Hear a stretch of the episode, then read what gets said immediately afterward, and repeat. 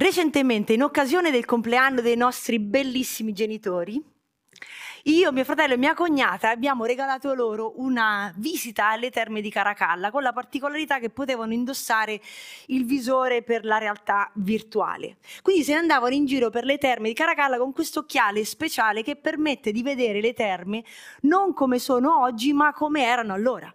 Devo dire che sono tornati abbastanza contenti della cosa, anche sorpresi di quante cose belle i romani erano davvero stati in grado di costruire. Detto tra noi, altro che super bonus. Ai tempi dei romani l'edilizia era di sicuro un settore fiorente, non pensate? Scherzi a parte, questa tecnologia ci sta permettendo, se ci riflettiamo, di entrare in un mondo che non c'è più.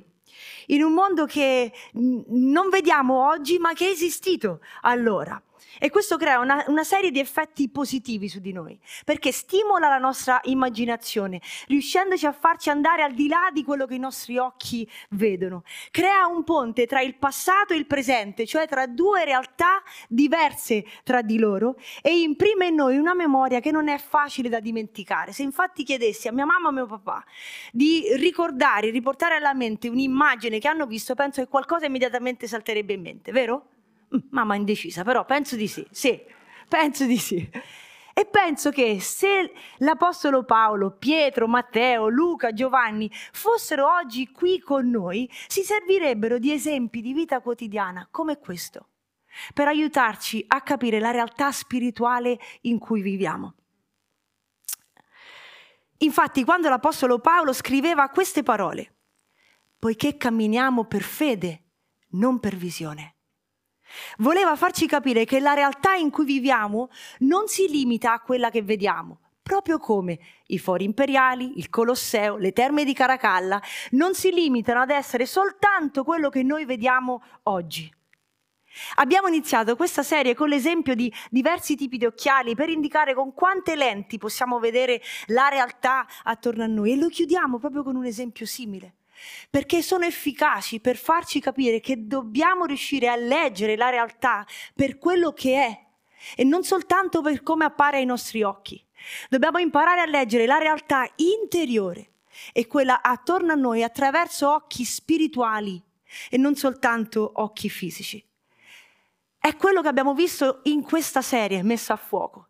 Abbiamo visto che esiste una realtà spirituale e anche un combattimento spirituale, che Dio ci ha provveduto un'armatura efficace per affrontarlo, che abbiamo però anche bisogno di conoscere bene noi stessi e le strategie del nemico e prevenire o guarire da quel deterioramento spirituale che può accadere dentro di noi a causa del peccato.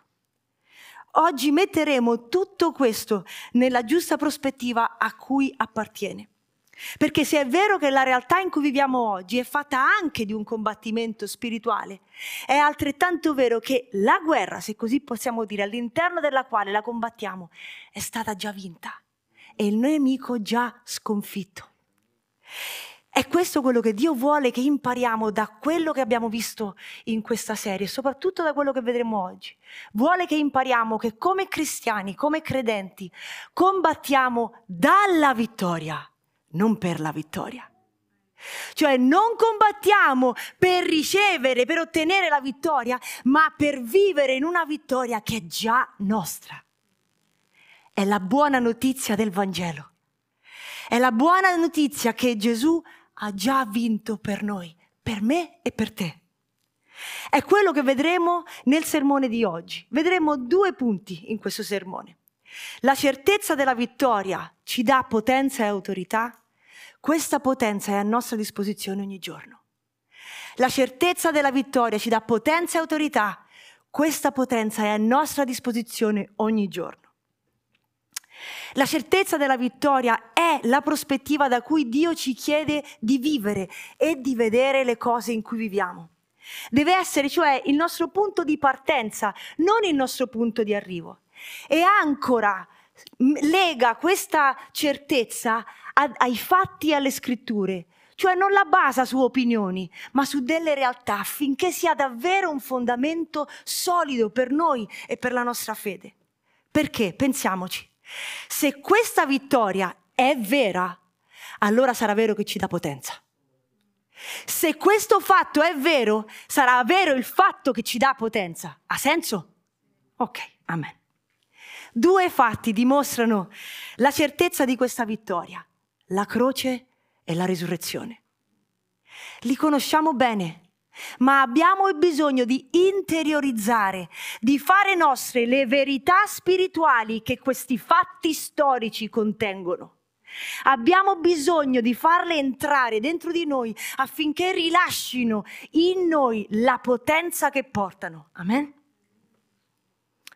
Il primo fatto è la croce. Poco prima di morire, Gesù, proprio quando era sulla croce, disse queste parole. Leggiamole. È compiuto. È compiuto. È finito. Ho portato a termine quello per cui sono venuto.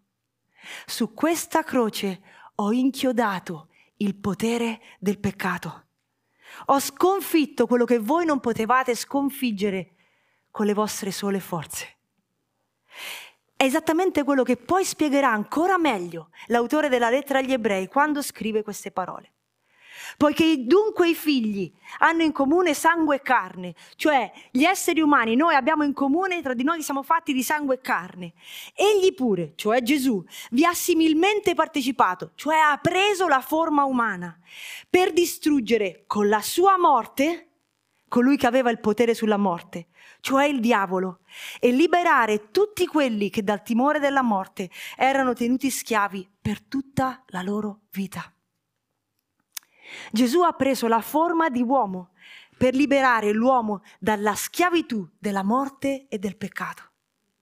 Spogliò se stesso della sua gloria, si rivestì della nostra mortalità per combattere la nostra battaglia, perché non era la sua, era la nostra.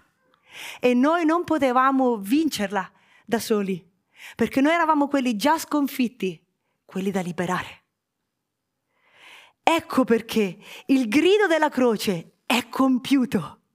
È anche il grido della nostra vittoria. È finito. Perché portando su di sé il nostro peccato, ha spogliato il nemico del diritto che questo, cioè il peccato, gli dava sulle nostre vite. In altre parole, ha tolto al peccato e alla morte l'autorità che hanno su di noi. Sulla croce Gesù ha sconfitto tutto quello che ci tiene nella sconfitta. Sulla croce Gesù ha sconfitto tutto quello che ci tiene nella sconfitta. Quando crediamo nella croce di Cristo, le nostre catene si spezzano. Il nostro stato di diritto cambia da prigionieri a liberi. Le porte da cui non riuscivamo a uscire si aprono.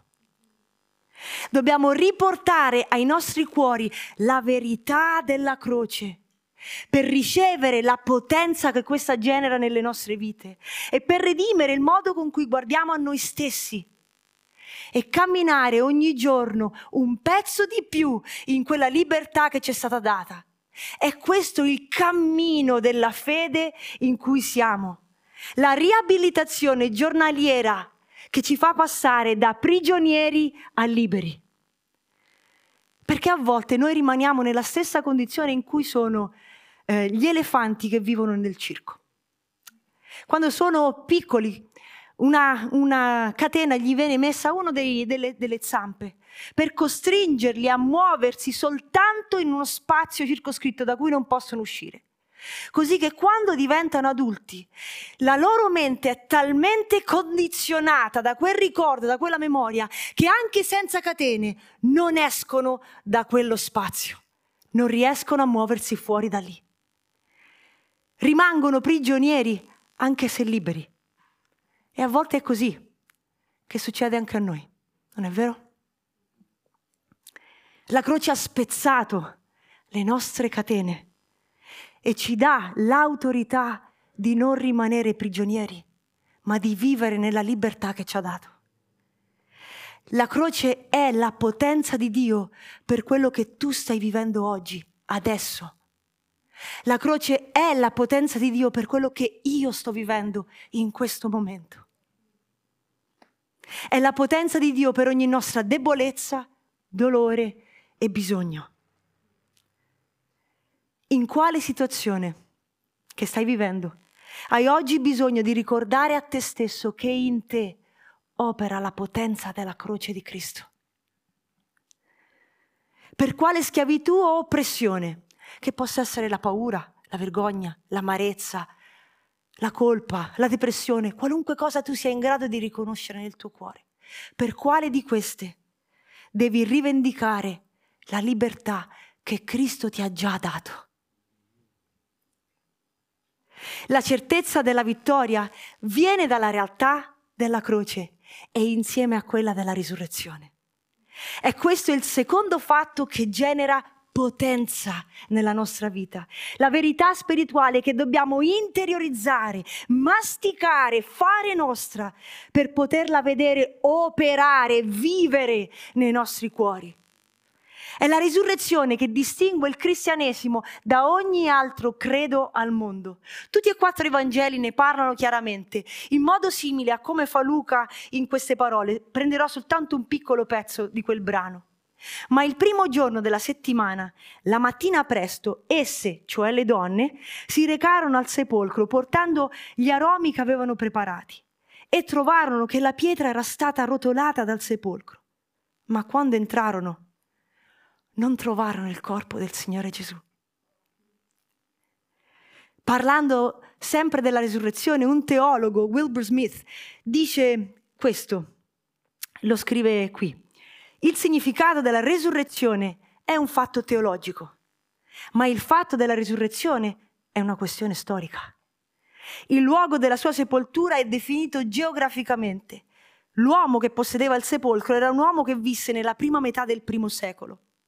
Il sepolcro aveva una collocazione geografica chiara e conosciuta in una collina di Gerusalemme.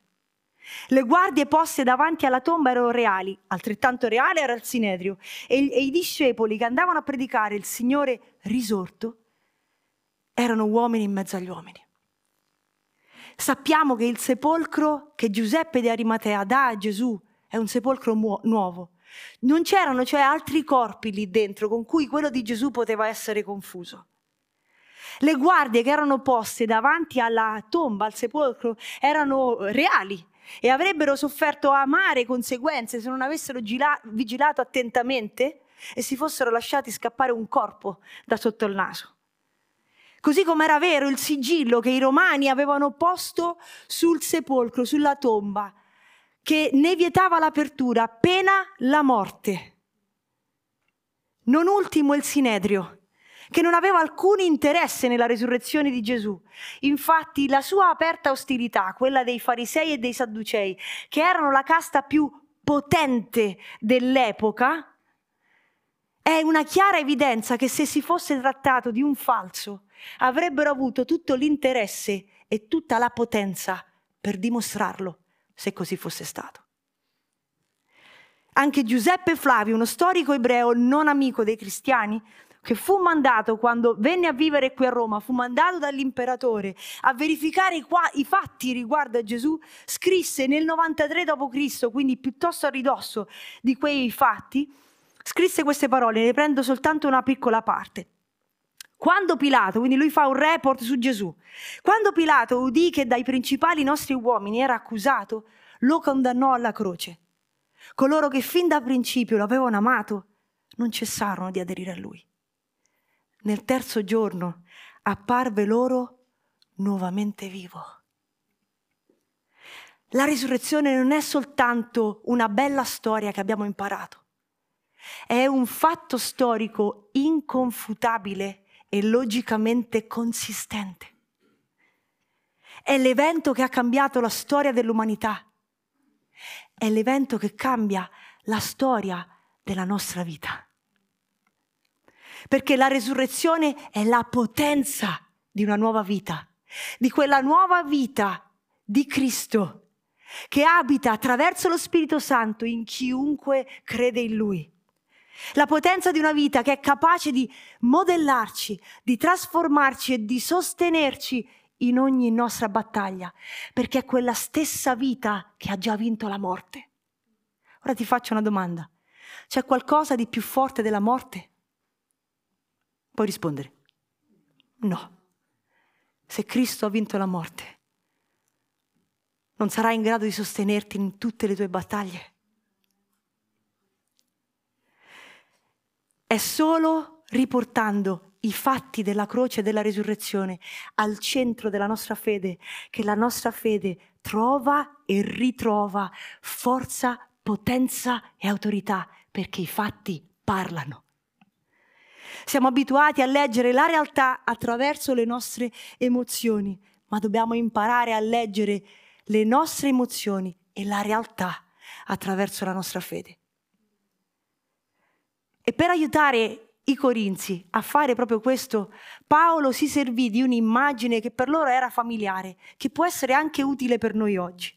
E lo fa con questa espressione. Lui dice, scrivendo loro, ma grazie siano rese a Dio, che sempre ci fa trionfare in Cristo. Questa parola trionfare nell'originale greco si riferisce al corteo militare trionfante. Cioè Paolo sta usando un'immagine che era molto nota al tempo, che era quella di un corteo militare di trionfo che i romani esibivano con grande spettacolo quando, soltanto in occasione di speciali vittorie, che avevano queste tre caratteristiche. La vittoria doveva essere completa e decisiva contro un nemico straniero e doveva mettere fine alla guerra. E questa è l'immagine che Paolo usa per far capire a loro e a noi di quale portata è stata la vittoria di Gesù. Definitiva, contro un nemico straniero ha posto fine alla guerra. E per assicurarci quindi che noi siamo dentro quel corteo con Lui, noi siamo nel corteo della vittoria. È da questa immagine che Paolo ci dà, il visore della realtà virtuale, è da questa immagine che Paolo ci dà che noi dobbiamo prendere la forza e la fede per portare quella potenza dentro le nostre vite. Amen. E questo ci porta al nostro secondo punto, perché la potenza di questa vittoria è a nostra disposizione. Quando? Ogni giorno. Perché guarda un po', è ogni giorno che ne abbiamo bisogno, almeno io ogni giorno, 1.000.000 di volte al giorno. Perché viviamo infatti in un momento di apparente contraddizione. Abbiamo la vittoria, ma c'è ancora da combattere. Siamo nel corteo dei vincitori, ma ci sentiamo ancora nel corteo dei perdenti. Qualcuno si può identificare con questo? Ok. Viviamo in un tempo che i teologi definiscono infatti quello che è tra il già e il non ancora. Ecco un'immagine che ci aiuta a capirlo meglio. In blu, come vedete, c'è l'età presente, quella in cui noi viviamo. In giallo, l'età che verrà, che è entrata in quella in cui viviamo nel momento in cui è venuto Gesù nella storia, si è fatto uomo, è morto, è risorto per noi e c'è stata la discesa dello Spirito Santo. L'età in cui viviamo, quella striscia blu, finirà con il ritorno di Gesù. Quel rettangolo lì in mezzo è il tempo in cui stiamo vivendo adesso, dove le due si incrociano, tra il già e il non ancora. Perché abbiamo già parte di quella realtà in cui però non siamo ancora pienamente. Ha senso? Ok. È il tempo in cui quello spazio, questo spazio e tempo in cui siamo, è il tempo in cui in un certo senso queste due realtà tra di loro coesistono. E questo ci spiega il perché, anche se abbiamo la vittoria, siamo ancora in un campo di battaglia. Anche se il peccato ha perso potere su di noi, lo combattiamo ancora. Anche se abbiamo ricevuto lo Spirito Santo, siamo ancora capaci di sbagliare e di soffrire. Ma questo spiega anche il perché quella vittoria è già nostra e quindi possiamo avanzare e andare avanti. Perché l'eternità è entrata nella storia e la vittoria di Cristo Gesù è entrata nella nostra vita.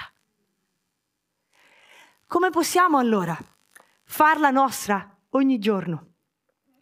Ecco alcuni dei modi principali con cui possiamo farlo, e sono questi: nutrendoci della parola, coltivando umiltà e ravvedimento, vivendo la comunità, dichiarando la potenza del sangue di Gesù e avanzando in preghiera.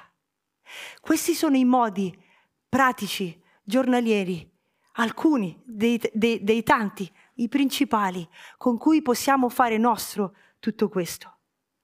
È scritto nel libro dei Proverbi: quando la sapienza entrerà nel tuo cuore e la conoscenza sarà gradevole alla tua anima, la riflessione veglierà su di te e l'intendimento ti proteggerà. Quando lasciamo entrare la sua parola nel nostro cuore per trasformarci e non solo per informarci, quando diventa piacevole e nutrircene, diventa anche una fonte dentro di noi da cui attingere, una saggezza che ci guida e ci protegge nelle nostre decisioni e nella nostra vita.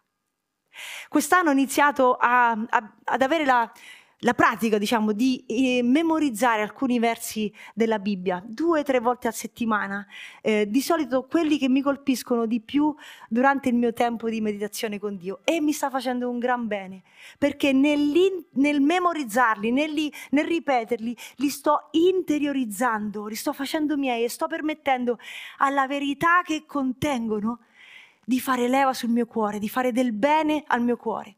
E quando ci sono dei momenti di bisogno, di difficoltà, li richiamo alla mente, mi aggrappo a questi e li dichiaro sulla situazione che sto vivendo.